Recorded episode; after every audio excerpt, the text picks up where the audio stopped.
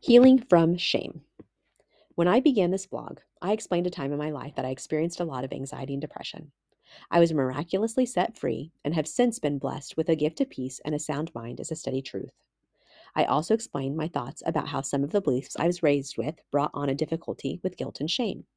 This is probably the number one thing I tend to struggle with to this day. Especially when I'm battling discouragement and stress, my mind easily leans toward thoughts that I must be weak or doing something wrong to suffer emotional turmoil. These shameful thoughts habitually develop into a state of worry that invites more of the same worry and stress. It seems that we have an unending supply of worrisome situations in our world right now, from COVID to politics to the economy, not to mention the everyday stresses of raising kids, caring for elderly parents, and everything in between.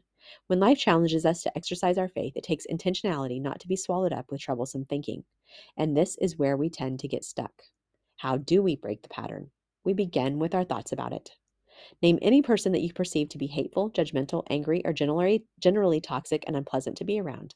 I would bet my life savings these toxic behaviors are directed at themselves first and then outpour to those around them. What if that person was able to hear positive things for themselves? What if they could begin to change their judgment, angry energy, judgmental angry energy, to an energy of compassion and forgiveness for themselves? In the faith I was brought up in, we were taught to pray without ceasing. Ask and it shall be given, and seek and you will find. The teaching was also that of forgiveness and kindness, all beautiful and useful.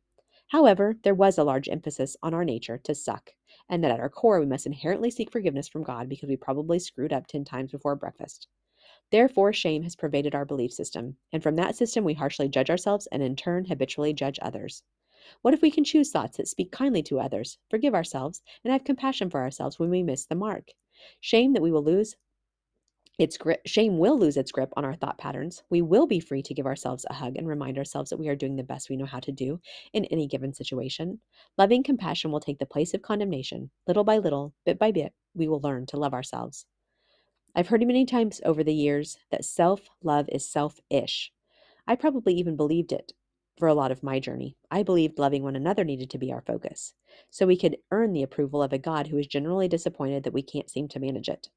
I propose that learning to love ourselves will make loving one another effortless. When peace and love and abundance is the norm for ourselves in our own minds and hearts, it will flow out of us and with such force that it will be unstoppable, and we will change the world.